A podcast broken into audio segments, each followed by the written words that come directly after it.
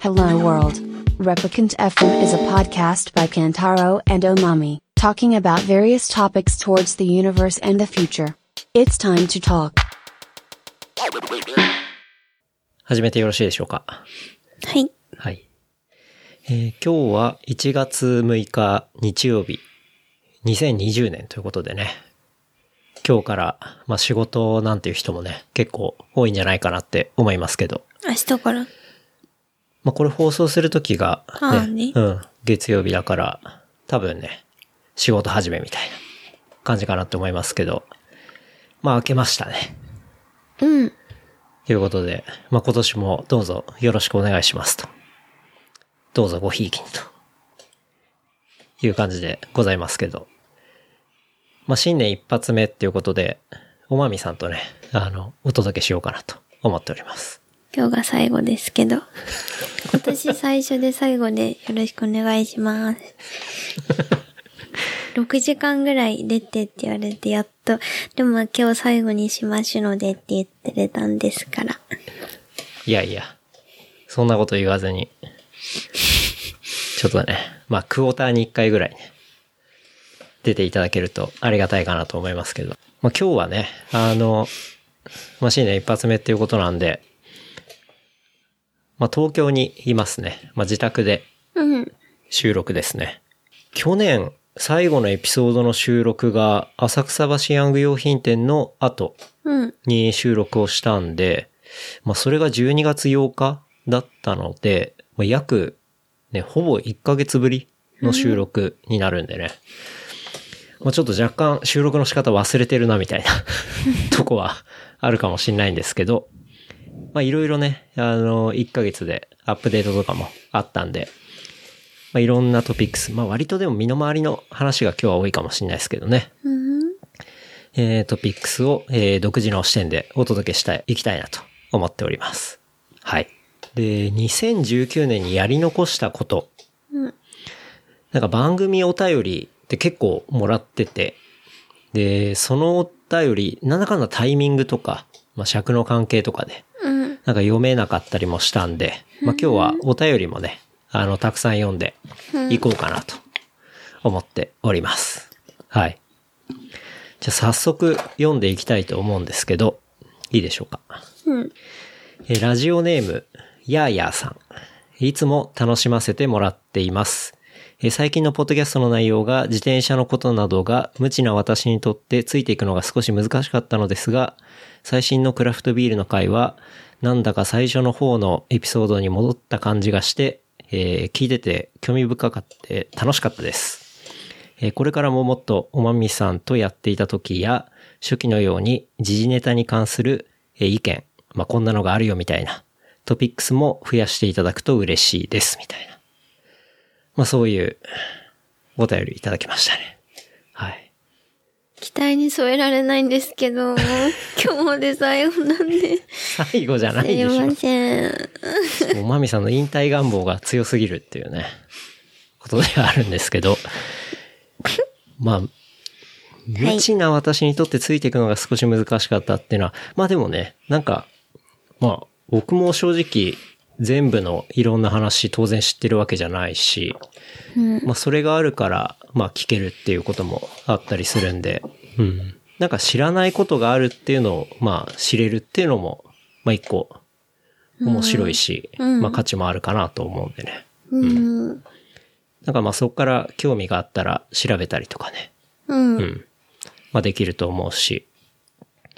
まあ時事ネタとかね、そうですね。まあおまみさんとワンオンワンで話すときとかは結構ピックアップしたりは、まあしてますけどね。うん。まあちょっとおまみさん会が、あの、去年の後半少なめになってったんで、はい。まあそれなのですいませんってのもありましたけど。またいろいろ話できたらと思いますね。はい。で、もう一個じゃあお便り読んでいこうと思いますけど、えーラジオネームクローバーさん。はい。えーこんにちは。いつも楽しく聞いています。毎週月曜日の更新が待ち遠しいです。最近はランニングの話題やグループセッションのエピソードが多く、内輪で盛り上がっていると感じる。不快ではないが、ゲストとの101が聞きたいです。えーラナさんやクワさん、ゴーさんなど、えー同世代が何を感じているかなど、今でも繰り返し聞いています。また、えー今週のエピソードで公開収録の話がありましたが、実現する際は参加したいです。えーこうリスナー交流イベント的なものを期待します。これからも頑張ってくださいと。まあ、いうようなメールが来ましたね。うん。なんかあれだね、1個目のメールとすごい真逆うん。だよね。まあ、いろんな意見があって、面白いなって思うけど。うん。まあ、グループセッションもワンオンワンも、結構俺はどっちも好きなんだけどね。うん。面白いし。でもグループになるとうちわっぽくなるのはまあしょうがないかも。そうなんだよまあね。ね。だからうちわっぽくなっちゃうかもね。うん。なんだったら。そうね。まあ、それでならない方が結構難しいっちゃ難しいかもね。うん。まあ、うちわで盛り上がってると感じるって、まあ正直、俺的にはうちも外も別にねえよって思うんだけどね。そうか。なんか、むしろこれ聞いてる時点で結構、もう、うちですけどみたいな。あ、そう。それは思わないけど。あ、本当にうん。だって別に会ったこともないし、話したこともない人がうちって言われてもとはなんないうん、でも、どっちかっていうとこの、ラジオとか、まあ音声コンテンツとかすごい近いところにいるから、うん。なんか、そそうう単にフォローしてるとかっていうよりかは、なんか、そう、会ったりした時に、あ、聞いてますみたいな話とかだと話が早いっていうか、うんなんか、分かってくれてるな、みたいうな、っん。ていうところは思ったりするからね。う。うんん。っていうのは思うけどね。うん。うん。まあそうね。でも多分人ワンワンとかの方が、その人の意見が直接わかりやすいじゃん。人のこう、はい、まあ重なっていくより深聞ね。くしねそうね。の方がいいって人もいるかも。だからどっちもどっちなんじゃないそうね。まだこれは結構好みの話にはなるかなと思うけど。俺ほんとどっちも好きで、ワンワンはこう深くいけるし、グループセッションの場合本当にね、セッションみたいな感じで、うん。こう、話を乗っけて、こう返して乗っけて乗っけてみたいなさ、そういうのが特に3、4人だったりするとうん。できるから、まあそこの面白さもあるし、うん。まあ全然どっちもやっていきたいと思うけどね。うん。うん。そういう感じかな。あとは、そうね。浅草橋ヤング用品店。うん。まあちょっと年末年始とか振り返っていくと、まあヤング用品店、この間まあちょっと話はしたけど、あれ、この間話さなかったのは、あの、宇野薫さんがね、うんまあまさか来てっていうところで、うん。まあ総合格闘家で元シュート世界ライト級王者。うん。全然知らなかった。まあ、マミは知らないか。でもまあ、俺男の人世代とか、が騒いでうんたそうね。まあ、総合格闘技ですごい有名な選手。今も選手なのかなわかんないけど。うん。で、あれ、宇野薫だみたいな感じになってね。 みんなね、ちょっと、ざわついて、タイピルリッ変とわしる。て。そう。みんななんか、あの、こう、接客をね、急にね、 真面目に。し始め た。やり始めて。あれは面白かったけど。まあ、それまでね、まあ、ガレージセールだし、接客とか結構、まあ、ゆるゆるっていうか、うん。まあ、そういう感じでやってたんだけど、割とね、食い気味に接客しだしたりとかして。自分もね。そうね。こう、こういうキャップ作ってましてみたいなね。まあでも結局売れたのが、こう、水木さんが出していた、あの、500円のね、キャップだったっていうことで、あ、そうなのよ。そう。でもなんか本当は500円だったんだけど、宇野薫に、これいくらですかって聞かれて、ちょっと、こう、なんて言うんだろう強な。気でちょっと強気にいけなくて、あ、300円ですって言ったらしいよね。 なんでで、そしたら、まあ、無事お買い上げしてもらってみたいな。そう、そういう感じだったっ ぽい。そうなんだ。だからまあ、唯一ね、アゲオで多分、宇野香織にキャップを打った男っていうね。んまあ、そういう称号を得た水木さんだけどね。うん。まあ、そんな感じで、結構、まあ、ヤング用品店は面白くて、まあ、もともと宇野香織さんは、ジュンくん、あの、AT キッズの。うんジュンくんが知り合いで、で、たまたま、野川さんがまあ近くいたみたいな。うーん。まあそういう感じだったらしいんだけどね。うん。まあそういうこともあり。で、まあ前回のクラフトビールのエピソードで、まあ来週フルマラソンですって話しましたけど、まあ、そう、その翌週に僕はハガジふれあいマラソンっていう、はい。栃木であったフルマラソンに、まあ、出まして。で、まだ番組で報告はしてなかったと思うんで一応報告すると、えっと、まあ、今回目標がサブ3.5だったんですけど、3時間27分1秒。んそれがまあネット記録。で、グロス記録が3時間27分25ということで、一応今期目標だったサブ3.5、あの、無事達成することができて、うん。なんかすごい嬉しかったっすね。俺は。うん。なんか、そのコース自体は結構アップダウンが、まああるっていうふうに、まあこの前も言っていて、で、本丸はそのね、板橋シティだったんだけど、まあやっぱりペーサーの人について行って、で、まあ、ぶっちゃけそのちょっと前に走ったハーフマラソンで、最初突っ込みすぎても後半グダグダになるみたいな、うーん。もう完全にレース配分ミスの回が一回あって、うん。で、それはもう絶対しないようにしようと思って、もう我慢して我慢して、ペースをキープしてっていう感じで、まあ、うまく、ペーサーの方のおかげもあって、うん。それでゴールできた感じかな。うん。だからすごい良かったなと思ってますね。うん。おめでとで、結構もう一週間前ぐらいとか本当にコンディション正直全然良くなくて、う。うん。多分ね足痛いって言ってたよね。浅草橋ヤング用品店で、まあ、立ちながらお酒も飲んでたし、うん寒かったしで、だいぶ神経痛みたいな感じになってて、ああね。そう。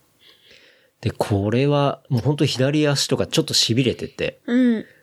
で、ヘルニアかとかなんかちょっと思ったりとかした、して、もうすぐ、ゆうくんとこどにこ電行っ話て、ね。連絡して、で、見てもらったら、まあ1日2日経ったら、ちょっと良くなってきたから、あ、じゃあ大丈夫だよ、みたいな話で、だいぶポジティブな言葉をかけてもらって、うん。で、まあ挑めたんだけど、なんか後から聞いたら、実はゆうくん自体も、その時の俺の痺れとかうんを見て、あ、これやばいなって思ったらしいのね。えー、なんでいや、走れるかな、みたいな。うん。これ結構足痺れてるから多分無理だなみたいな。うん。ちょっとやばいなって思ったらしいの。でも、まあレース前だから、まああえて不安を煽るようなことは言わず、うん。まああえてちょっとポジティブな感じで、こう言ってくれたみたいで。うんうん。まあ俺もそれがあったから、ああじゃあ大丈夫だなと思って、まあ挑めたんだけど、そうそう。なんかそのおかげもあって、うん。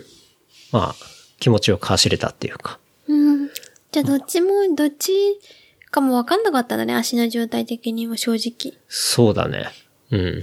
まあでも、レース当日には結構回復はしてきていたから、うんまあそれは結果的には良かったんだけど、これちょっとやばいかもっていう風に、うんその病院に行ったタイミングで言われてたら、諦めちゃそうったそっう、てこ結と構か。不安が残ったままさ、走ったりとかさ、うん。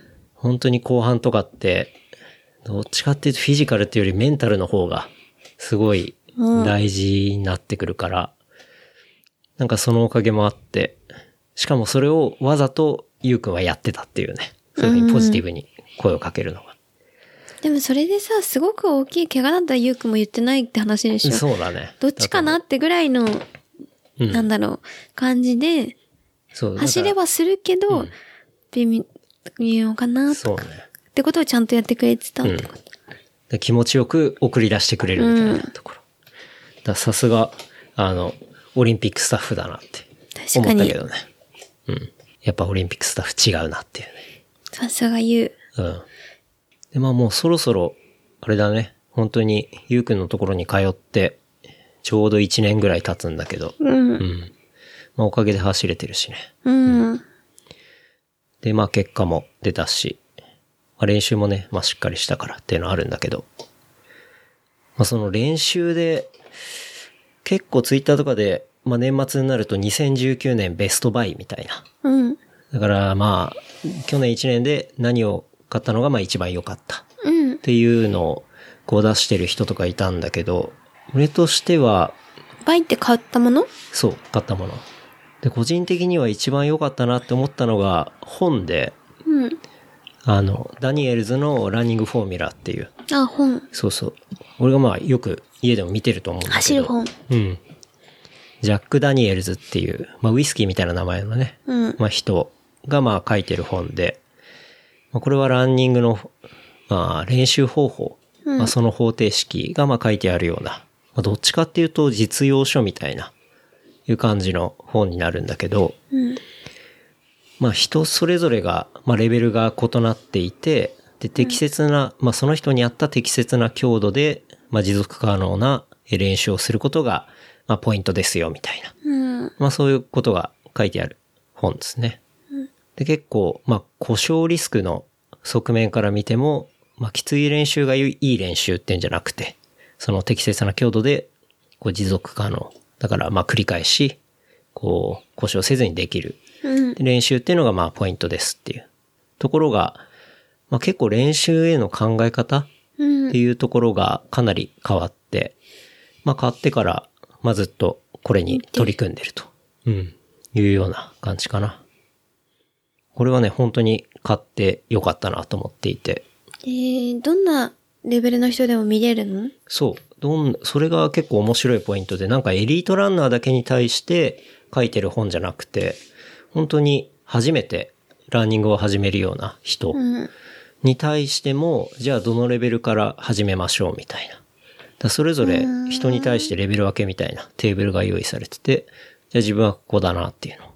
分かったら、それに応じたペースで練習していって、だんだんそのレベルを上げていくみたいな。えー、そそううそうなだのから、その本の中で、マミがどれぐらいで走るっていう目標だったり、まあ、あの、レベルがあれば、それのメニューっていうのも当然、あの、自分で分かるし、みたいな。えー、でも決められたくないメニューとか部活みたいでやだ。まあそうね。だからって人も最いる初かもねうん最初はそうやって自由に走ったりするのは、まあ普通だと思うんだけど、だんだんさ、まあ俺ももうちょっとこう自分のレベル上げたいとかさ、そういう思考の人とかは、なんか闇雲に走るんじよりゃなはくて、いいってことか。そうそう。やっぱり指針があるっていうか、うん。うん。まあ向かっていく方向がわかるというか、まあ地図とかプランがあるみたいな感じだね。うん。そういうのが、まあ、この人は当然ずっとそういうさ、監督をやってる人の本だから、まあ、いろんなランナーのサンプルがあって、組み上げられた方程式になってるわけだからね。まあ、それを、本当にね、まあ、2500円ぐらいで買えるものなんで、うん。なんか、まあ、いろんな靴とか、まあ、好きで買ったりもするけど、なんかそういうものに投資するのも全然ありだと思うけど、まあ、こういうね、メソッドとか、うん。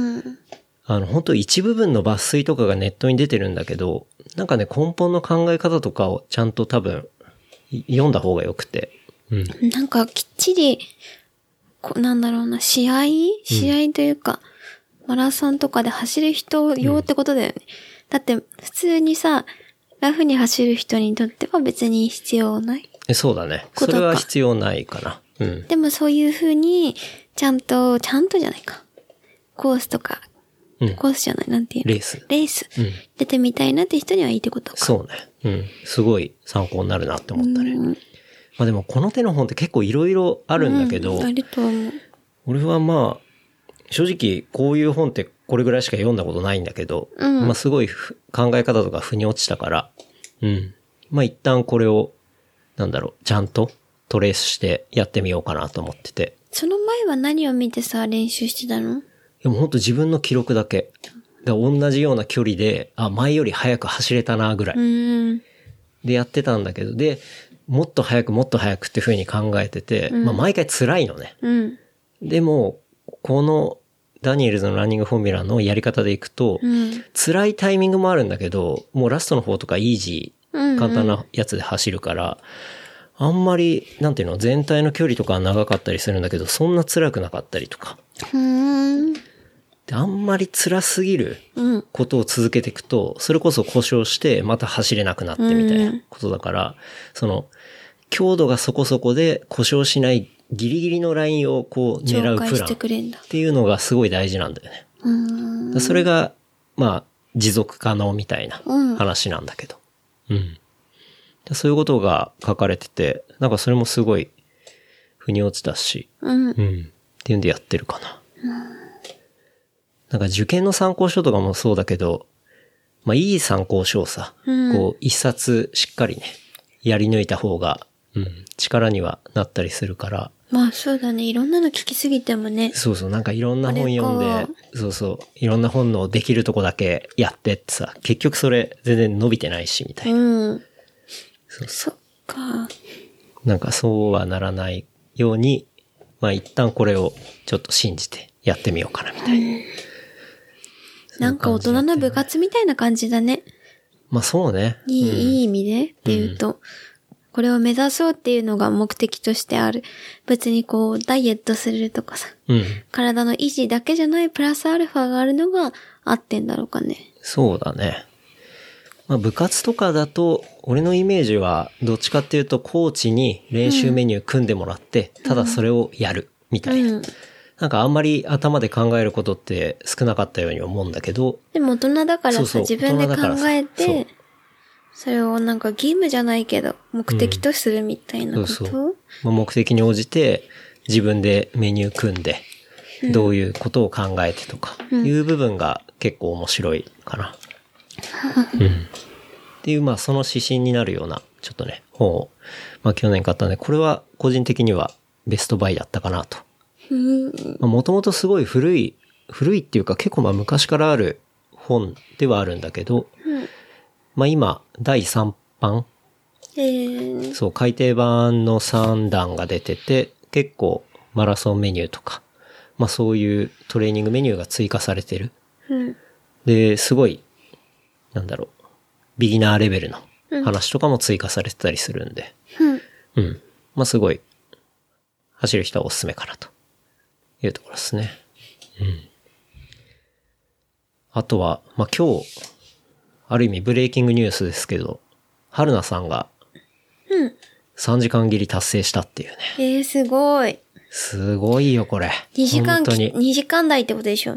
そうだね。今日あった多摩川マラソングランプリというので、うん。えー2時間57分17秒っていう。すごいね。すごいよね。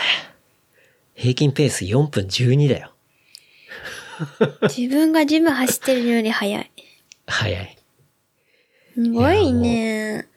だ春菜さんとね、あの、ブレイキング3っていうさ、うん。あの、エピソード前編後編でうん去年出したりしたけど、うん。まあ見事ね、達成ということで。水の声があるのかと思ってきた ね。そうね。あ の、春菜さんの時には、キプチョゲの話をしたりとか、まあその3時間切りの話とかね、まあしたけど、やっぱね、水の話がね、あったよね。もう、なんて言うんだろう、藁にもすがる思いで、うん。水に手出したっていうね。なんか、低分子クラスター浸透水っていうね。あ、そんな名前なのそうそうそでもすごいよ。それで結果出てんだもん。う。うん。そうね。なんかまあ、周り的には、まあその、春菜さんとも話したけど、春菜さんがついに怪しい水に手出したみたいな。いやいや、怪しくないよ、みたいな。 怪しくなかった。で、奥さんにめちゃくちゃ心配されたっていうね。まあそういう話を、大丈夫かみたいな。しましたけど。奥さんも安心だわ。安心なのかなうん。 まあこの度ね、あの、証明されましたね。うん。低分子クラスター浸透水、効果ありますっていうね。ほんとすごいな。その達成しようというモチベーションがすごい。うん。そうね。すごいよ。本当にこの低分子クラスター浸透水のさ、長いな。のサイトにさ、あの、プロアマ問わず絶賛の声っていうコーナーがあるんだけどさ、確かに。もうそこに春菜さん乗るよ、これ。アマの方プロかアマなの方で。アマのプロだよね。アマのプロってよくわかんねえけどアマの方の、プロで乗ると思う。アマだけどね、アマチュアですからね。乗ると思うよ、これ。本当に。いや、まあ、それは、それはちょっとまあ冗談ですけど、まあ、春菜さん本当に49歳だからね。すごい。もう全然見えなくてめちゃくちゃ若くてかっこいいんだけど、うん。本当に、リスペクトしかないし、なんかユニコーンの人にいそうだよね。ユニコーンの人バンドのユニコーンとかにいそうだよね、原田さんって。もうバンドやってたしね。うん。うん。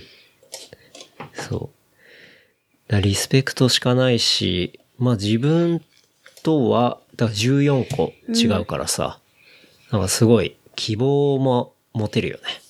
うん。なんか、これもこのまま続けてったら、ああ、なれんのかなとかね。いろいろ思ったりするんで、うん。まあ本当に、こう中年の星というか、うん。 スターだなって思うけどね。うん。うん。かっこいいなと。うん。そして水飲まないとなっていうね。買えばいいじゃん。はい。っていう感じで、いや、本当におめでとうございありがます。とうっございます。すごい。ていうね。まあ、今日本当にバーってツイッター見てたら、達成達成しましたってなってたからさ。すごいねう。ん。あとは年末、ツイッターでプレゼントキャンペーンをやりまして。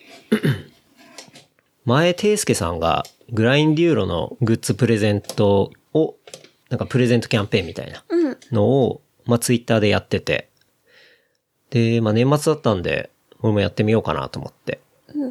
まあ、いろいろ当たったら嬉しいようなものっていうのは結構揃ってて。うん。うん。見た。そう。なんか Google ホームのやつとかさ。うん。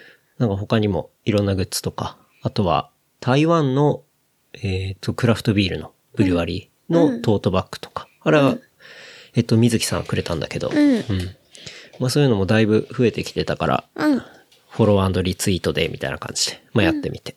で、まあ、厳密じゃないかもしれない抽選をします、みたいなさ。どうやって抽選したのそう。で、まあ、リツイートとかしてくれたさ、人を見てって、で、なんかちょっと面白そうなプロフィールの人がいたから、じゃあその人を当選しようと思って。じゃあ超偏見で決め たの。でまあ、一応抽網だ選。くじとかじゃないんだ。網だくじとかではないね。でまあ、そこは厳密じゃないかもしれない抽選ということで、うん。そうでやって。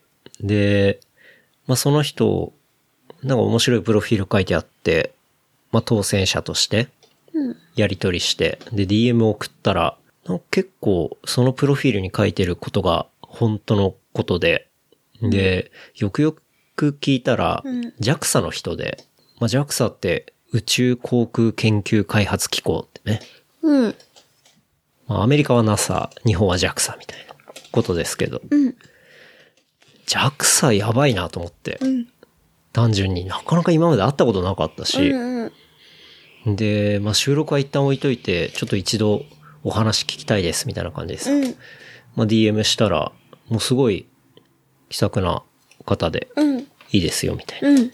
感じで、まあ、当然収録とかはさ、いろいろコンプライアンスの問題があるから、あれだ、なんだけど、まあ、それで、JAXA って、筑波宇宙センターだと、まあ、筑波の方にあるんだけど、こう、事務所がさ、東京の、うん。事務所がお茶の水にあるんだよね。うん。うん。そうなんです。そう。で、まあそこに、6時以降だったら、ここの会議室でおしゃべりできますよ、みたいな感じになって、うんうんあ、じゃあぜひって言って、うん。で、クリスマスの25日、うん。 2時間ぐらい、まあ本当は予定は30分ぐらいでって話だったんだけど、まあ2時間ぐらい本当、いろいろ聞いてお話しさせてもらって、うん。なんかすごいいい経験でしたね。うんなんか、そう、そこで話してることとか、なかなかさ、そう、言えないね言えないんだけど、やっぱり話面白かったし、うん。こう、当然ね、番組としても伝えたいなって思ったから、まあその後、まあ当然オファーはさせていただいて、うん。ただ、まあね、いろいろ、こう話決ませりるこがさ、とが難そうそうしそういそうね。厳しかったりするから、まあそこは、あのね、JAXA 側が、まあ判断することだから、まあ俺は別に何もできないんだけど、まあそういう話があったりしたんで、まあ実現したらいいななんてことはまあちょっと思ってるけどね。うんなかなかそういう人の話をね、聞けるってないし、ないねうん。 まあ本当はね、多分、バイリンガルニュースとかね、もうちょっと、あの、そういうポッドキャストに、 の方がいいのかなとか思うけど、うん。まあでもね、せっかくのつながりっていうことなんでね。うん。まあ、もし通ったら、こう、お話できたらいいかななんて思いますけどね。うん。うん。なんかその後も、NASA の友達からのお土産ですとか言って、うん。 NASA のピンズくれたりとか、めちゃくちゃいい人。そううそううん、食ってくれて、ーん。まあそんな、もうほんと結構個人的にびっくりしたからね。うん。うん。宇宙ってね、すごいね。話の規模も大きいし、と思って。まあそんな偶然があった、まあ年末ではあったりしましたね。うん。ちょっとまたお便りを読ませていただきますが、えーラジオネームふみさん。えーこんにちはいつも楽しく聞かせていただいています。以前のエピソードの中で、源太郎さんは下の毛を処理しているとおっしゃっていましたが、おすすめの処理のやり方や道具などありましたら教えてください。っていう。バリカンみたいなのじゃない。そうだね。充電してるやつ。うん。これね、結構毛についてのお便りすごい多くて実は。あ、そうなんだ。うん僕は、そう、そのバリカンみたいなやつっていうのは、パナソニックのボディトリマーうん。っていう、だから首から下のムダ毛を、まあ、グルーミングできるっていうか、まあ、綺麗に整えられるようなものを使って、まあ、る。そうだね、整えてますという感じですかね。私は切ってます。切ってんだ。うん、なんかさ、そんのがすごく嫌なの。女性のさ、あれ、毛も、うん。なんか全部なくなるとすごい嫌だ。気持ち的には。あ、そうなの。なんかこう、猿というか人間らしさがないな、みたいな気持ちになるし猿うん、すごく銭湯に行くからさ、はいはい。なんかこう、嫌なのよね。うん。なんだろう。まあ、常にサウナの時とかはタオル隠すけど、うん。それでもなんか、こう、あんまりす、私は全部釣るっていうのは好きじゃなくて、うん。そう、でも、ボーボーしてたらなんかこう、身だしなみ的に良くないから、切る。切る。美容師のかのように。うん。ちっちゃい、あの、眉毛用のや つで。センチちゃんと合わせて。それ結構めんどくさくないうん。私はそんなめんどくさく楽し楽しい。い。前髪切るのと一緒ぐらい。はあ、そうなんだ。うん。なるほどね。え、で、一定の長さに揃えるうん。っていうことでしょそう。まあでまもあ、、そう、俺が使ってるこのパナソニックのボディトリマーも、一定の長さそう、でしいょ。ろいろアタッチメントがついてて、えっとね、一番長いので、12ミリとかだったっけな長くないいや、それ長いな。9ミリか。9ミリ、6ミリ、3ミリみたいな。 ?3 ミリとかだともうチクチクしちゃうじゃん。そうね。坊主みたいな感じでしょ。うん。だから、 9ミリがいいんじゃないそう、うまく6ミリとか、まあそういうものを使って、こうまあ綺麗にして、っていう感じかな。うん。だからそれを使って本当に、まあ商品もバナソニックボディトリマーとかで検索したら多分出てくると思うんですけど、いくらぐらいこれね、本当に1本1万円ぐらいでで買えちゃう。使えるうん。使える。充電式でワイヤレスで使えるやつ。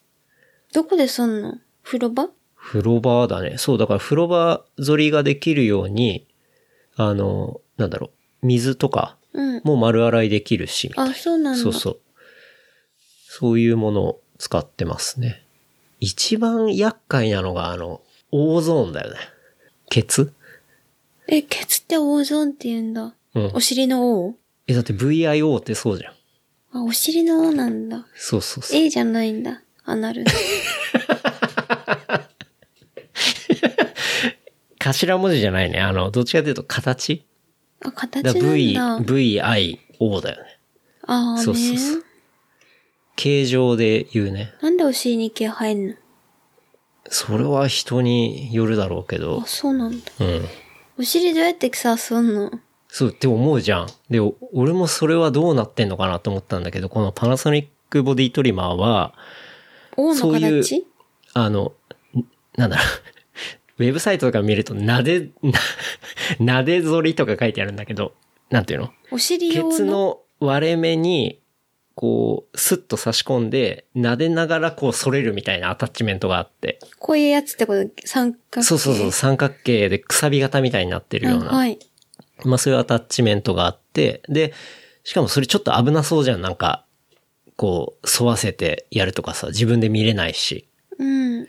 なんか皮膚傷つけたりとかそうさ。だだねからそれも傷つけないような、ちゃんとアタッチメントになってて、えー、そうそう。それを、こう、沿わせて、そのものを動かしていけば、あの、反り上がるみたいな。うん。そいや、ケツに入ったことがないから わかんない。男の人だけなのかな、ケツに毛入いやる人によると思うよ。の。ほんうと、ん。女性ってもういるのかなえ、女性もあるでしょだって VIO があるぐらいなんだから。でもそう生えないよ。さあニキビだそけ気にしない、気にしてる。ニキビの、みたいのが出ないようにだけ、れはい。クリーム塗るけど。うん。そうそう。だから、ほんとね、まあ、脇から何から、その、大ゾーンまで。パナソニックで一個解決そう。本当に、それ一個あれば、まあ、すね毛も、全然、撫でるように、パパッとすぐ、なくなっちゃうし。うん。全身1万円そうだね。うん。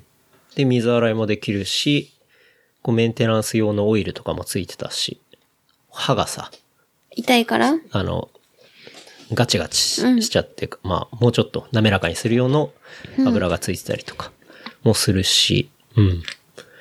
まあ、あれもう2年ぐらい使ってるけど、まあ、全然壊れたりもしないしね。いいね。まあ、それを使ってやってますね。でも、小川くんの回、まあ、結構反響あったしさ。ああでー。その回で話してたのは、小川くん除毛クリームでやったっていう話をしてたけど、あれプロの人から言わせ、言わせると、デリケートゾーンに除毛クリームでやるのはね、ちょっとあんま良くないらしいんだよね。あ、そうなそんう、だ。すねとかでやればいいんだけど、あの、皮膚が弱いかああら。うん。で、そう。だから、それはちょっとやめた方がいいかなっていうのはあるね。へえ。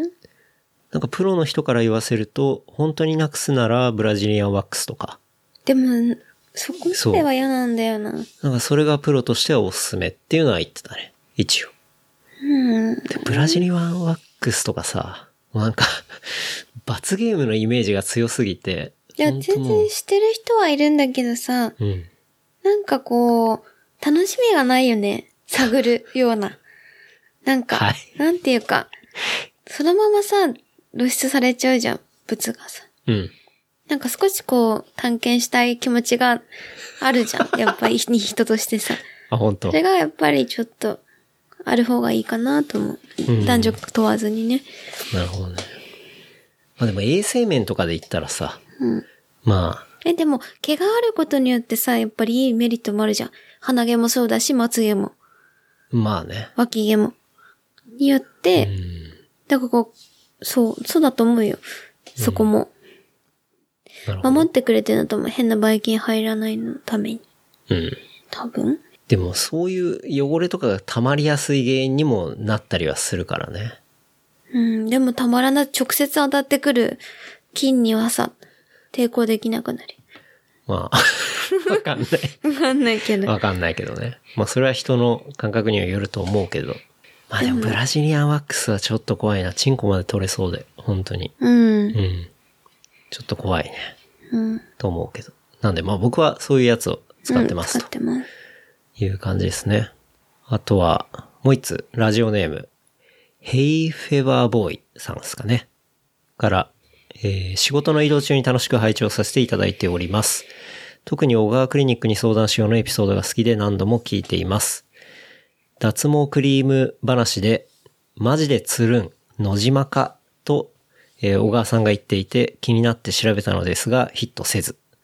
何か元ネタ等があれば教えてください。気になって夜も眠れません。とえいう。野島ってみつさんの名前じゃないのそうだね。このマジでつるん野島かっていうのは、 まあ、ミツさんの、 失礼な、し、し、失礼な発言だね。まあこれは小川くんが言ってたやつだからね。まあこれは、そうね。まあミツさんのことなんで、まあ水木さん的に言わせるとね、まあ見どころある頭っていうね、ことなんでね。まあここら辺でいいですかね。はい。はい。まあ全部上げおのせいっていうことで。まあいわゆるね、年末テレビ全然見なかったですけど。だって地上波ないじゃん。そう。まあ、地上波つなげてなかったりするんで、まあ、年末テレビは、まあ、紅白もガキツカも、まあ、特に何も見てないですけど、まあ、めちゃくちゃハマったのは、千鳥の相席食堂。うん。ハマったね、これ。面白い。めちゃくちゃ見たよね。めちゃくちゃ見た。うん。あれしか見てなかった。そうだね。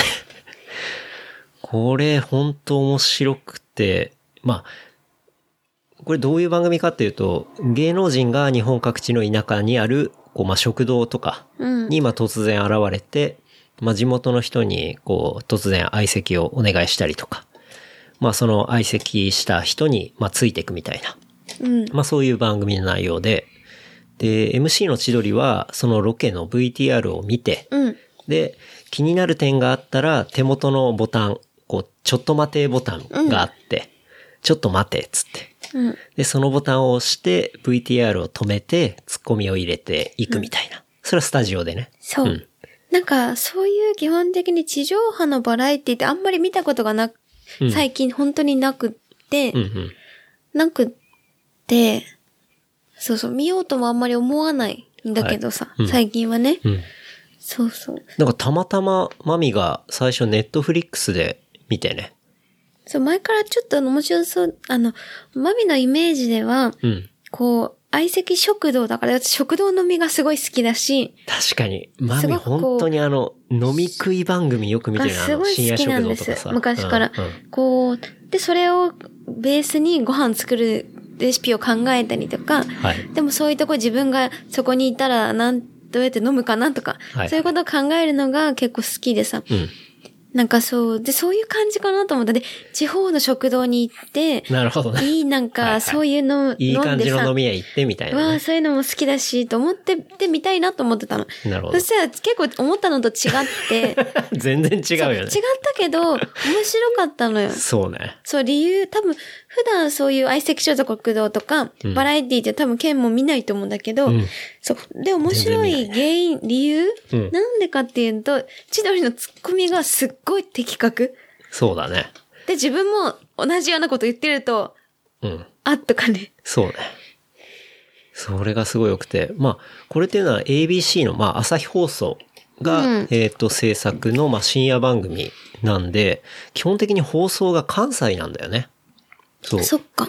関西圏だから、まあ、地上波でもひょっとしたら見たことない人、こっちの関東の人だったらいるかもしれないんだよね。あ、そっか。うん、で、Amazon プライムに今全エピソードあるんだけど、うんそれが去年の9月から、そうだね。うん、追加されたらしくて、で、ネットフリックスにもあるけど、ネットフリックスは激戦してるだけだったね。そうね。まあ、かなり12エ厳ピソー選ドぐらい。してる厳選うんか。厳選。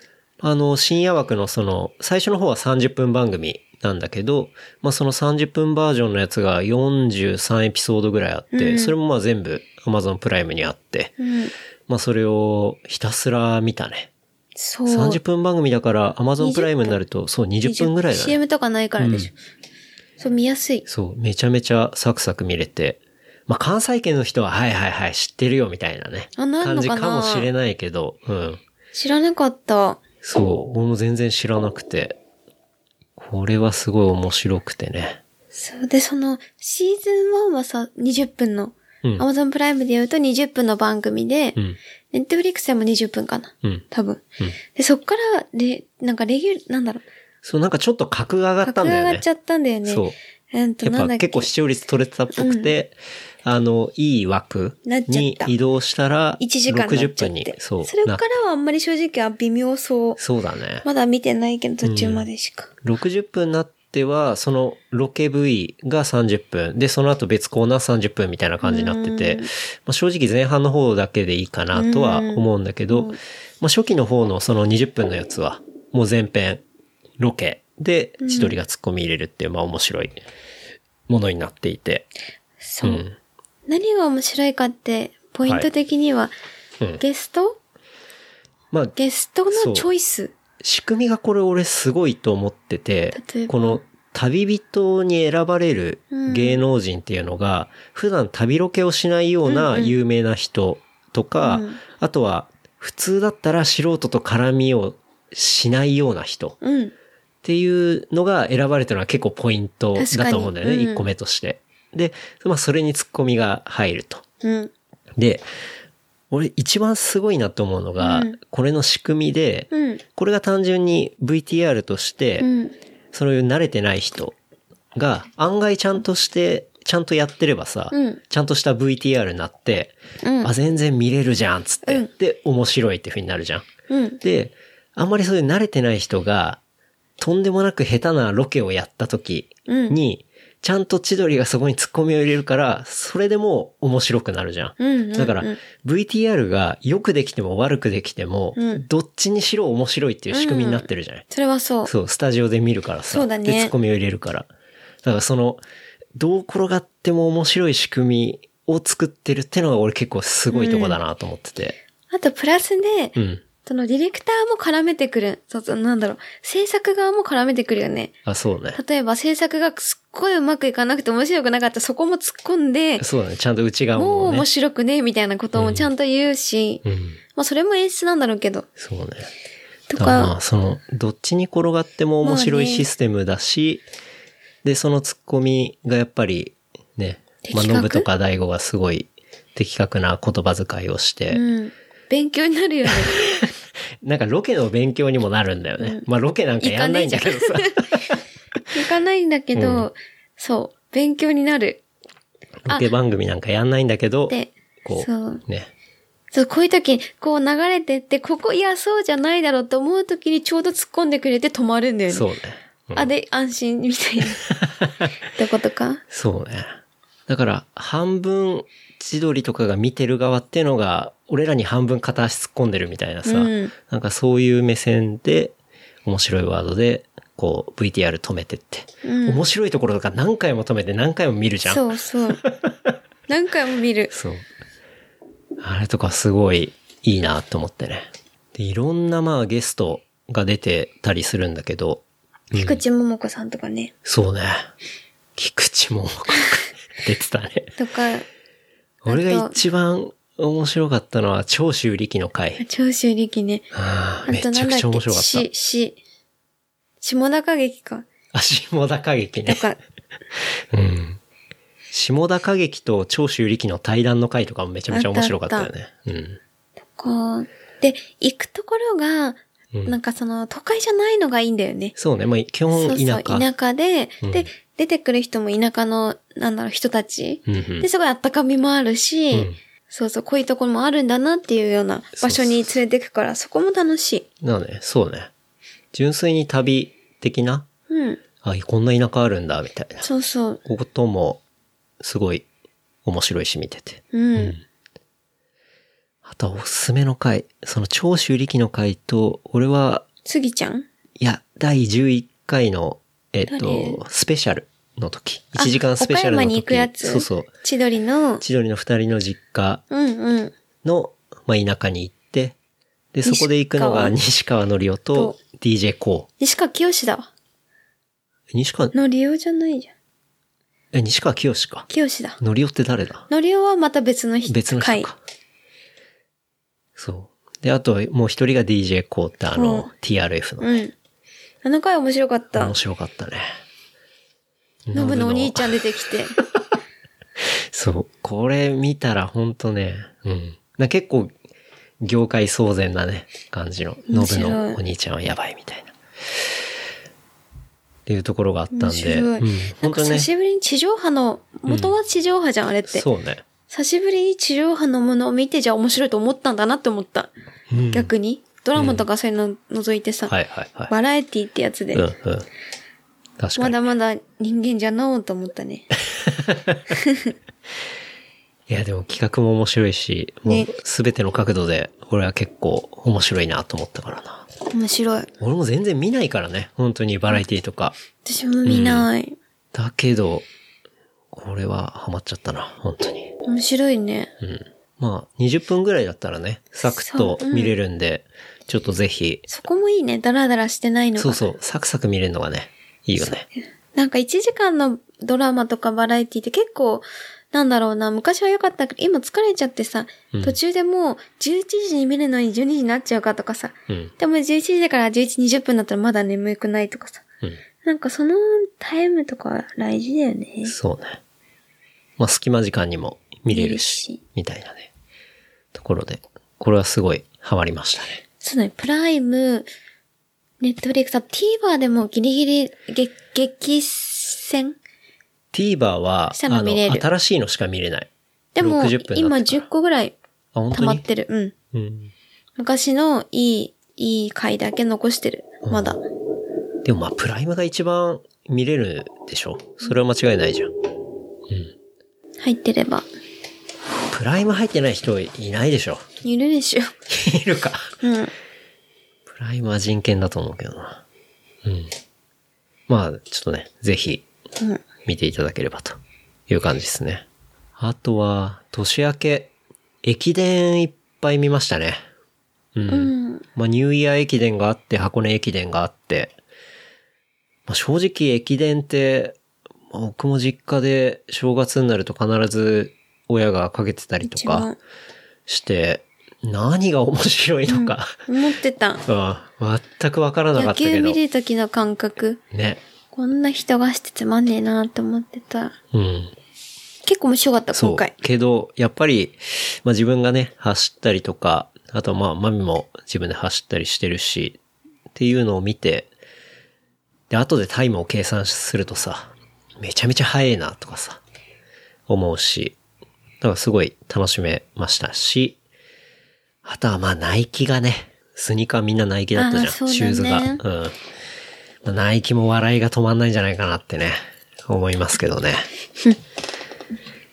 まあ優勝した青学はさ、箱根駅伝で、優勝した青学は、基本的にアディダスとスポンサー契約をしてるあ、んだそようね。なんだ。うん。ダサいね。ダサ ダサくはないと思うけど、まあアディダスとスポンサー契約をしてるんだけど、レースではナイキナイキのそベれイパーはも履ういて。さ、早く走りたいからだよね。そうなんか一時期は封印してたらしいんだけど、今回の箱根では解禁して、かナイキを履いて走り、で、優勝インタビューですぐアディダスに履き替えて、マジでそうそう。すごいこれも結構ツイッターでね、あ言の、われてざたわざわしてたけど。うん。私はアイディアス嫌い派だから、わかるけど。あ、そうなんだ。あ、そうか、そうだ履かなね。いマミはアディダスがあんま好きじゃない。靴はね。服はたまに着るけど。うん。まあでもやっぱり本当に、ロ選手ゴが好はき、じゃない。うん。うん、ナイキのベイパー一色でね。まあカラーは違えど、まあみんなベイパーネクストだったね。ネクストパーセントか。うん。すごいなと思ったけど。うん。まあでも、シューズがすごいすごいってね、その後のニュース記事とか、まあいろんなツイッターのね、意見とかでも、うん。もうシューズこれ履けばみたいな話とか、えーそうなんなんだ。か、うん、見た人を書いてたりしたけど、まあ、シューズも当然すごいんだけど、忘れちゃいけないのはやっぱ選手がね、一番。すごいよねそう、すごいから、うん、どう考えても。まあやっぱそこありきだなと思うけどね。うん。まあ、パーツだけ良くてもね、まあ、エンジンがダメだったら走らないからね。うんっていうことは思うし。あとはでもあれだな、中継見てて、なんか大事なのは順位なのは当然わかるんだけどさ、駅伝ってうさ、ん。区間ね。そう。区間新なんかそう、区間新とか、あとは今のペースとかさ、うんラップがどうなんだとか、ああ、そうそうそっか。ああいうスピード感みたいなもの、うんだからもうちょっと情報があるあと、、いいってことそうそう、なんか、実際走ったりさ、自分のペースを知ってる人は、下手したら自分のペースより2倍ぐらい速く走ってるかもしれないし、なんかそういう表示がちょろっとあるだけでも、全え然ーでまもたそれマスの意見じゃないんだよ。違うか。そう。 マスの意見じゃない。マスの意見は、もう走ったら見れれ 代理ば店の人か、見れればいいから、基本的にさ。だし、別に普段走ってる人が、わかんない。多分見るような感じじゃないんじゃないマスの意見じゃないってすげえな。 多分。確かにね。はい。区間進化どうかだもん、だって、多分。そうね。そうそう新しい記録が出たかどうかみたいな。なんだろうね。うん、もう、もう半歩深いところ行くと、といいのそうもっと楽しめるし、もうちょっとなんだろうな。いや、去年はこのペースじゃなかったとか、なんかそういう、もっとポップにね、そういうものを出してくれたりしたら、実際走んない人とかも楽しかったりするんじゃないかなって。いろんな角度から見れるじゃん。うーん。そうか。情報が多い方が。でも多分甲子園とかと一緒さ。うんとかも、なんだろう、ストーリー性を求めるじゃん。で、ネット甲子園的な。そうそうう。んで、そのさ、当日のさ、うん走ってる中継しか見なかったけど、はいその次の日かな、その日だ。うんその日に、サウナ行ったの、いつも通り。はい。でさ、テレビ見てて、うん。その後、ネクストストーリーみたいなのがやってたの、すぐ。双子の、あの人とあいつがとか。はいはいはい。とか、なんだろう、駆け抜けて、この、駒沢大のとかさ、はい。国学院のとかっうんてストーリーをすっごい何時間も2時間ぐらいかな、うーんやってたの。だからやっぱり日本で、なんかそういうカルチャーなんだろうね。なるほどね全部。え、そういうイタイムとか、ここがこれぐらいすごいとか深掘りしてくれればいいじゃん、正直言うと。例えば。俺はそっちの方が多見た分いからねね。、こ、これがこうで、このラップでうん、これぐらい走ってたとかさ。で、そういうことよりも多分もうストーリーなのよ。うん、うんなるほど。日本というかそういう番組はいはいはい。的に面白いのはさ、うんみんな好きじゃんおばちゃんとかもそれ見たらさ、そうねあ、この双子が来年も、と かさ、そうねまあ、そそういうの感じス なトーんだろうリーなのと思部った分も全然大事っちゃ大事だし、大事だだけかどらさ、味方に深みは増すっていうのはあると思うんだけど、じゃあそれはそれでやって、じゃあちゃんとそのペースとかそういう数値的な部分でも楽しみたい人が楽しめるような、なんかもうちょい間口を広げてくれるといいなと思うんだけどね。そうだね。まあでもそれはアメバ TV とかにお願いするしかない。そうね。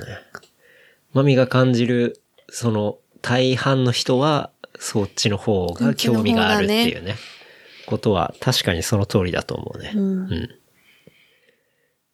俺の意見はマスの意見ではないってことだね。そう、だって走ってる人、うんなんだろう、走ってる人はいっぱいいるけどさ、なんかその、レースを見据えて走る人ってやっぱりそんな少ないじゃん。そうね。そうだとそ思う。うそう。その目線もやっぱり少ないうんうん。のかな。うん。良きも悪きも。うん。まあでもすごい面白かったし、うん。駅伝がこうやって面白いのかっていうのが分かったね。分かったね。初めて。正直言う初めとて。分かった。うん。こんなクソ面白いのがないのがね、ね、 そう年明けにやってるなと思ってたけど。子供の頃はマーカーわかんなかったよ、あれ。うん。でも部活とか、なんだろうな、サークルとかよりだいぶ面白いだろうね。うん。自分が大学でやるか分かんないけどさ、うん。すっごいもう部活よりガチな感じじゃん。あそこから多分世界に行く人もいるわけじゃん。もちろんもちろん。かなりね。なんかそういう登竜門的なくくりうん。っていうのはさ、なんかプロになって注目ってあんまされないじゃん。それよりうもん、かなり注目されるんだなと思った。っあ、まあ学生のうちにってことね。うん。ていうのがさ、そのツールなんだなって思った。うん。野球とかサッカーとかはさ、高校の時とか大体さ、注目されても、プロとかになったりするんじゃん。大学からってあんまり少ないはずわかんないけど。ああ、なるほどね。けど確かに確かに。なんだろう、高校の時でそんな陸上っていうのはあんま取り上げられないけど、なんかその箱根駅伝っていうのがすごい、なんかね、取り入れられてんだなと思った。うん。そうね。うーん。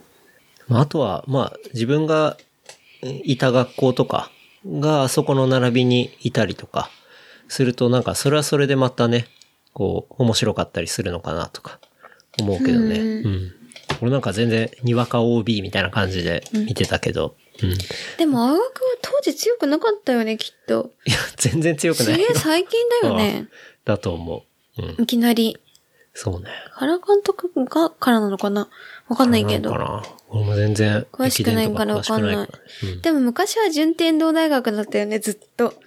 それしか頭にないんだよね。 確かに駅伝でずっと順天堂がすごい言われて、順天堂大学っていう響きは、そうそれマラソン時に駅伝の人聞くやつって感じだったからうんそうね。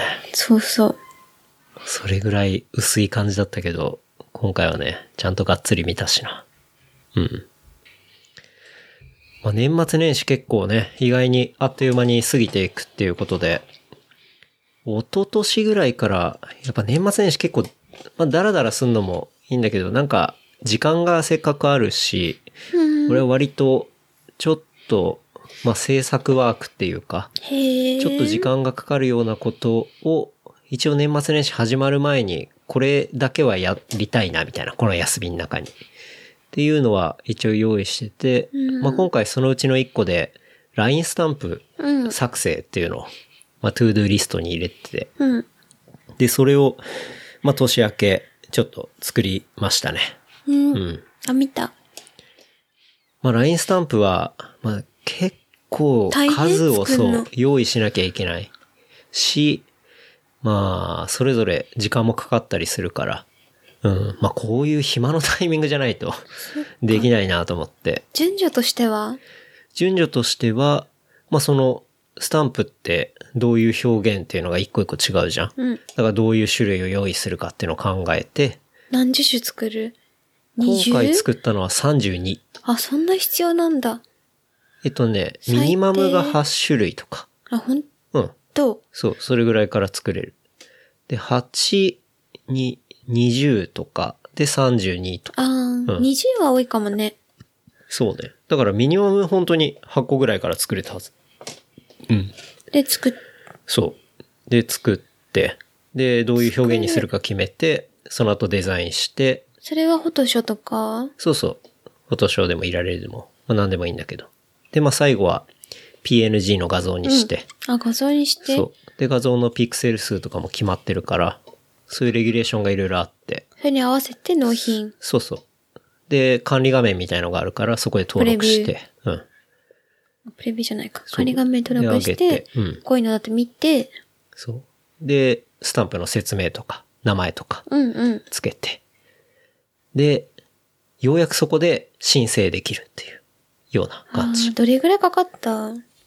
作るのうん。まあ、作るの正直1日ぐらい作ったけど、んでも審査に何日かかかるよね。そうそう、審査に結構時間かかって、まあ、今回あの作ったその32種類っていうのは、まあ、えっと、まあ、そもそもスタンプの名前は、レプリカント FM 面白スタンプっていう、 うん。まあ、ちょっとその、 まあ、ダサい名前のね、あえてですけど、はい。まあ、面白スタンプっていうことにして、うん。まあ、番組のエピソードで出た言葉とか、うん。あとは、まあ、おなじみのフレーズとか、うん。まあ、そういうものを、まあ、90年代のワードアート風、うん。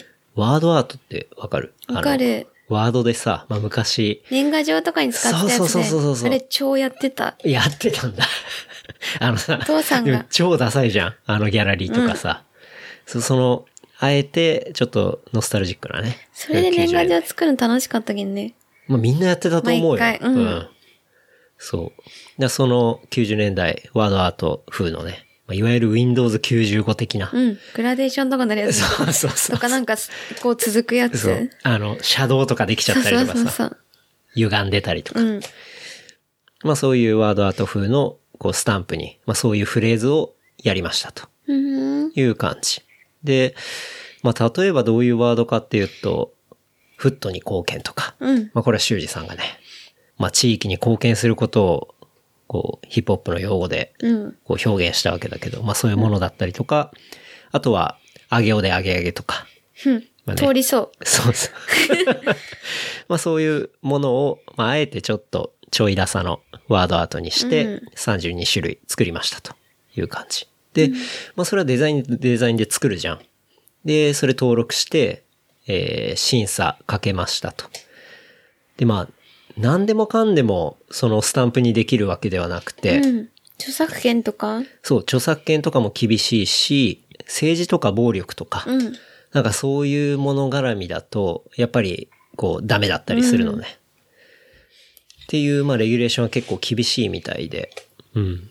だその今、審査を待っているというようなステー年タ明ス。けいじゃない年明け明けて、うん6、7、8、3日ぐらいじゃないや、そんな早く来ないと思うね本。当審査なんだかんだ2週間ぐらいかかったりとあ、か。ほんうと。ん。結構ザラだから。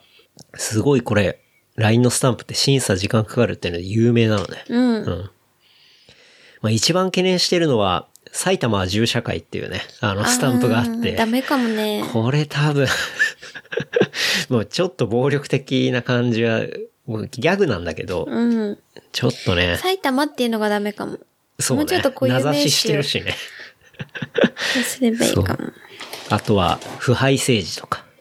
ダメなんだ。いや、わかんない。それもなんか政治絡みのとか思われたら、あれかもしれないし、あとは民主主義が遅れてるとかね。うーん。ダメなのかないや、これも、ひょっとしたらなんか、そういうものに引っかかるかもしれないし。そしたら消せばいいじゃない。そうね。だからまあそしたら残念だけど、まあ新しいものにして。でもいろいろ候補あってさ、あの、いいねこじきとかもあったのね。うん。それもう 明らかに通んないことが、 あ、そうなの。こじきとか無理でしょ。古事記アルファベットですればダメなのいやー、アルファベットとかの問題じゃないと思うな。そうなんだ。うんニュアンスそう、まあそのワード自体がさ、ちょっとよろしくないみたいなさ。ほんと、大きさ変えてもダメなんだ。古事記のとか。うん、ダメだと思うね。厳しいんだね。そう、だからまあそういうのはもう花から作んなかったし、本当はやりたかったけどね。うん。なんで、まあ、随時ね、ちょっと審査状況とかうん発信していくんで、まあローンチした際には、ぜひうん。ゲットしてもらえればと思いますけど、まあ、正直、ね、スタンプの内容が一生に一度使えたらラッキーみたいなね。まあそういうフレーズばっかなんで。まあでもそれを巧みに使うと面白いんじゃないかなと思うん で。ぜひ。まあちょっとまた告知させていただきます。一回は絶対審査で戻されると思うんで。う。うんん。これストレートで取ったらマジ奇跡だと思う。ほんとだね。うん。しかも文字だけでね、うん。通りやすい。あ、でも通りやすいか。文字だけの、うん、人とかもいるから、それは別に差はないけど、内容だね。うん。うん。あとは、昨日は、アイブリューの創業祭で、うんうん。まあ、アイブリューっていうのは、まあ、家の近く、まあ、秋葉原にあるクラフトビールバーですけど、創業祭っていうことで、なんと一杯100円っていうね、うん。クレイジーな祭りをやっていて、うん。まあ、それに行ってきましたね。うん。まあ、15時からオープンで、まあ、前日水木さんとかさ、きゅうりくんとか、うん。まあ、来てくれたけどさ、うん。あのー、い LINE でやり取りしてて、うん。これシュプリウムバリに並びますかねみたいな話してて。うん。で、水木さんとかさ、じゃあ45分前の14時15分着かなとか言ってて、じゃあ、並びにホームレス用意しときますね、みたいなさ、まあそういう話をしてたの。あ、そうなんだで。で、まあそれ、その流れだと当然冗談じゃないうん。と思うじゃん。水木さん本当に14時15分に店の前にいたからね。で、なんか、もう着きましたみたいな話で、早っと思って。で、もう俺も、俺らもね、慌ててお店行って。でしたら、前世紀のエプより並んでないなとか言ってね。でも10人ぐらい並んでたよね。並んでたね。 2時半の段階で。うん。まあでもそのおかげでね、本当に落ち着いて、座れる席取れ椅子に座れて。うん。なんで、まあマミー、キュウリくん、水木さん、あとティムね。うん。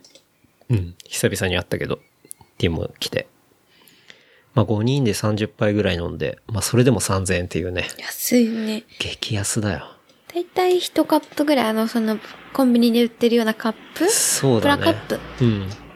プラカップで数えてたか何ミリぐらいなんだらろう、あれは3分の2パイントぐらいじゃないうん。うん。ハーフよりは多いもんね。うん。本当に、あの店舗では505杯上限だったけど、まあ、あっという間にね、1時間半ぐらいでなくなってたね。うん。うん。で、まあ、その後、家に戻って飲んで、まあ、その間1軒挟んだか。うん。で、その後家に戻って飲んだら、もう水木さんがね、疲れてた。爆睡したよね。もう多分なら、12時ぐらいから活動して、並んでたからね。そうね。並びがね、上尾から来て並びだからね。で、ちょっと休んだら、ちょっと休んだらってね、ずーっとソファーで行ってて、もういいよ、寝なよ。つうってん、もうこれダメだ連なと思って。絡したのってね。うん。してる、朝するわ。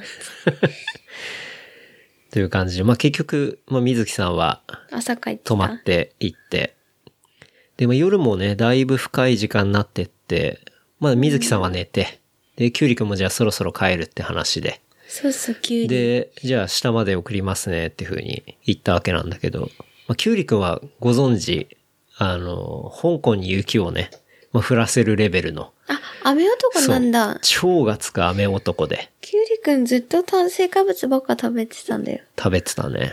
うん面白かった。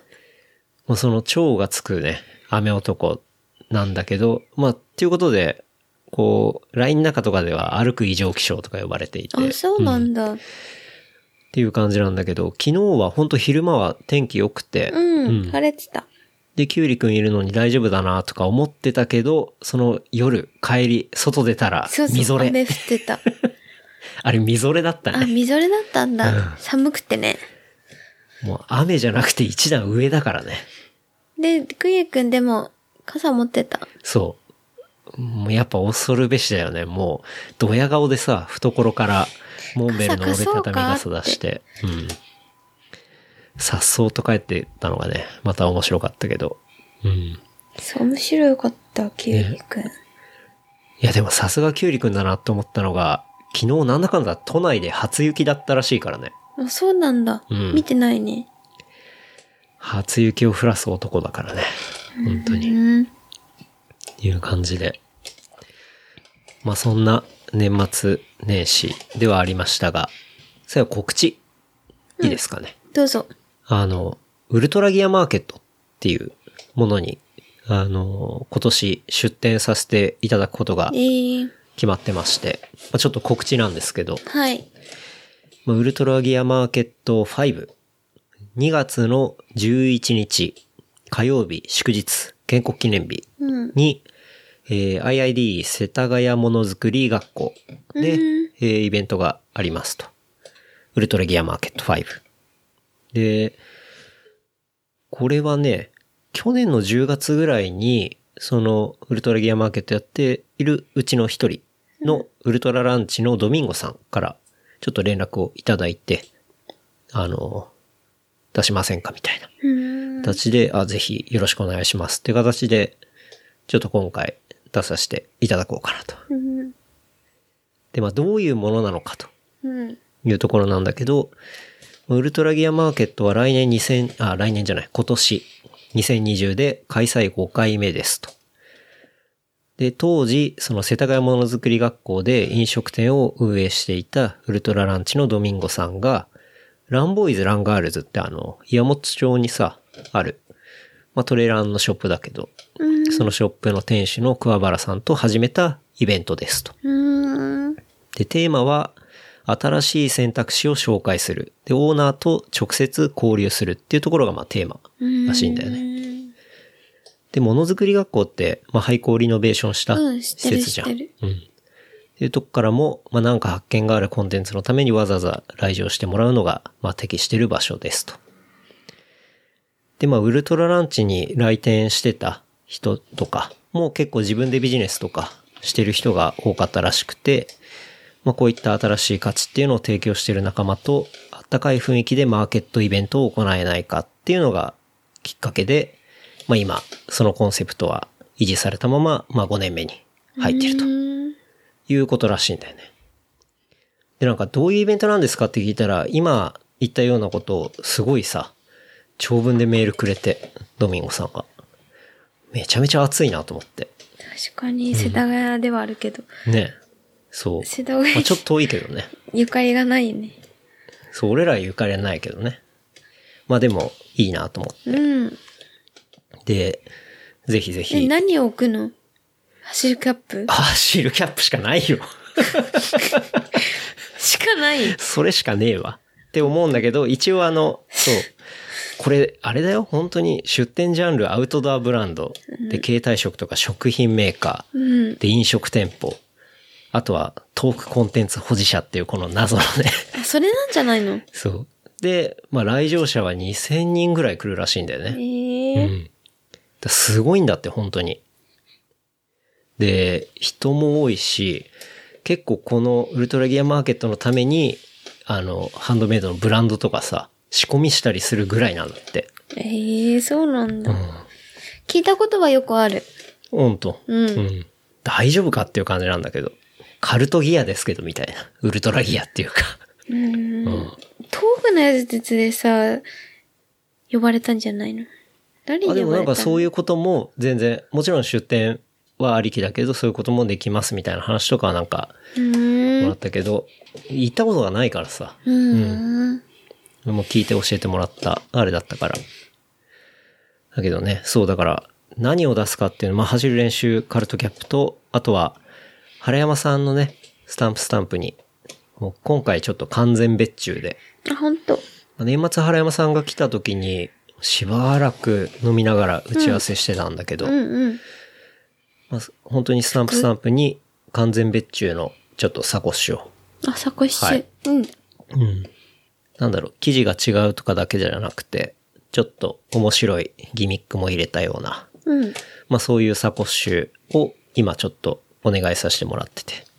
まあそれも、まあ当然、ウルトラライトな感じで、うん。いけたら、と思うんでね。はい。まあそこら辺を出そうと思いますので、2月11日、世田谷ものづくり学校ですね。うん。ウルトラゲームマーケット5、ちょっとチェックしていただければというところですね。なんかトークコンテンツも、まあ余力があったらやりたいけどね。うん。どうなんだろうね。雰囲気わかんなくて。という感じですかね。年末年始。もみさんはなんか最近おすすめコンテンツとかないですかよくチューハイ飲んでるじあ、チューハイは飲んでる、いつも。ゃん。うん。レモンサワー一通り飲んでる。缶のうん。缶のレモンサワーってそんな種類あるんだうっけ、ん。一番うまいレモンサワーは、缶でしょあ缶じゃなくても、マミの中で、あそこのレモンサワーが一番好きみたいなのあんのあれは、普通の宝焼酎に、辛口のね、普通の。はい。か、普通の辛口のやつに、レモン絞ってるとか。うん。甘いのは、カス。うん。あじゃあ別に店とかじゃないんだ。店とかでは、あ、店とかではな、ある程度の炭酸って決まってるから。うん炭酸っていうか、レモンサワーの、はい。あれは決まってるから。辛口だったらいい。うん。食事に合うし。缶だと、宝の缶チューハイのやつが一番いいね。うん。なんか最近結構、コカ・コーラも出したりさ、うーん、美味しくあない。と、エグザイル飲んでるけもど出したりさ、美味しくない。美味しくないうん。あれダメダ。メ。え、でも、 今は、やむ、飲んでんだもん、ないから。今飲んでんのはコカ・コーラのレモそンうと、、美レモンド。これはね、でも美味しくない。味しくないんだ。甘い。甘い。じゃあ缶チューハイが一番。だからのね、宝の。うん。今年の目標は。今年の目標ね。うーん。あんまないね。 まあ、間もなく、俺も35になるけど、うん。特にはないかな。まあ、ストレス溜めずに行きたいかなっていう感じですかね。うん。うん。はい。はい。じゃあ、そんなところですかね。しばらく出ないかな。まあ、ちょっと間を空けてってことですね。そうですね。はい。じゃあ、そんなところですかね。うん。 2020年一発目でございましたが、今年もよろしくお願いします。お願いします。はい。それではまた来週。ありがとうございました。ありがとうございました。